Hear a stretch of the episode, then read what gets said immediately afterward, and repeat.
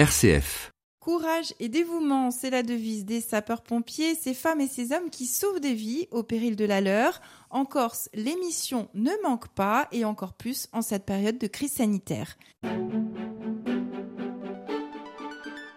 RCF Gourtica, Laetitia Pietri. Colonel Bruno Maestracci, bonjour. Bonjour. Alors vous êtes euh, le directeur du service d'incendie et de secours de Corse du Sud. Comment se présente cette saison particulière en raison notamment du, du Covid-19 Très concrètement pour nous, ça veut dire que les renforts que nous allons accueillir devront correspondre pour les qualités d'hébergement, parce qu'à un moment donné, les pompiers qui nous viennent du continent, il faut bien qu'ils se reposent, aux critères. C'est-à-dire qu'il faut une chambre seule, etc. Donc une colonne, c'est environ 60 hommes. Donc vous imaginez euh, mon effroi, si je dois demander plus de 3 ou 4 colonnes. Mais c'est pas uniquement ça. Puis le décès du pilote Frank Chesney avec le tracker 07, on a eu un certain nombre d'analyses sur les trackers qui ont malheureusement amené à une fin un peu prématurée, parce qu'on espérait que ce serait qu'en 2025. Donc il a fallu au niveau du service départemental d'incendie qu'on se réorganise. Donc du coup, on a loué un deuxième hélicoptère. Alors vous voyez, ça fait déjà beaucoup. Plus euh, le coût financier supporté par le service incendie, parce que tout le monde a été confiné, euh, sauf les pompiers. Vous rajoutez là-dessus euh, l'inondation du 11 juin qui a noyé notre pharmacie, plus de 350 000 euros de dégâts. Vous rajoutez le feu de Coens à début d'année, vous rajoutez les inondations. Bon, bref, on est dépensier non pas parce qu'on veut dépenser de l'argent, mais parce qu'on est là pour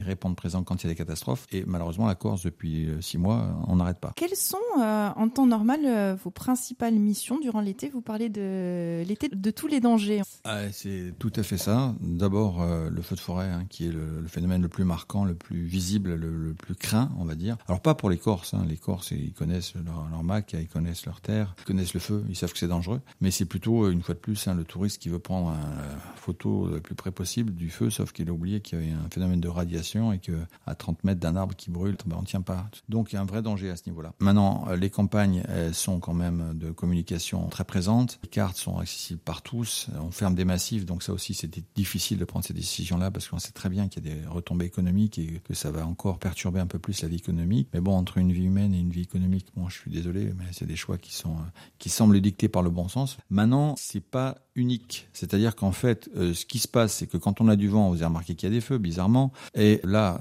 pour la même raison, euh, quand il y a du vent, il y a aussi des gens qui vont à la mer et qui se baignent de façon imprudente et donc euh, qui nous obligent à porter secours. Or, euh, bon, j'ai beau avoir un hélicoptère à Ajaccio, un hélicoptère à, en Corse du Sud, ces deux hélicoptères ne font pas du secours, ils sont pas dotés de treuil, ils font que du feu de forêt. Donc ça veut dire qu'on a que l'hélicoptère de la sécurité civile et de la gendarmerie. Donc vous voyez, à un moment donné, c'est la conjonction de tous ces dangers sur une période de temps et dans un espace très court qui fait que ça pose problème. Le message justement aux vacanciers, à la population. Ben, disons que le message, c'est que la population, euh, dans sa grande généralité, respectueuse des consignes de sécurité. C'est toujours euh, la frange incontrôlable ou euh, inconséquente au sens où elle n'a pas conscience de ce qu'elle fait. Et quand elle en a conscience, c'est trop tard. Moi, je dis, si vous voulez continuer à passer des bonnes vacances, restez simplement prudent, écoutez ce qu'on vous dit, écoutez ce que dit RCF et les messages de prévention qui sont passés par tout le monde. Merci, colonel Maestracci, d'avoir été avec nous. Je rappelle que vous êtes le directeur du service d'incendie de secours de Corse du Sud.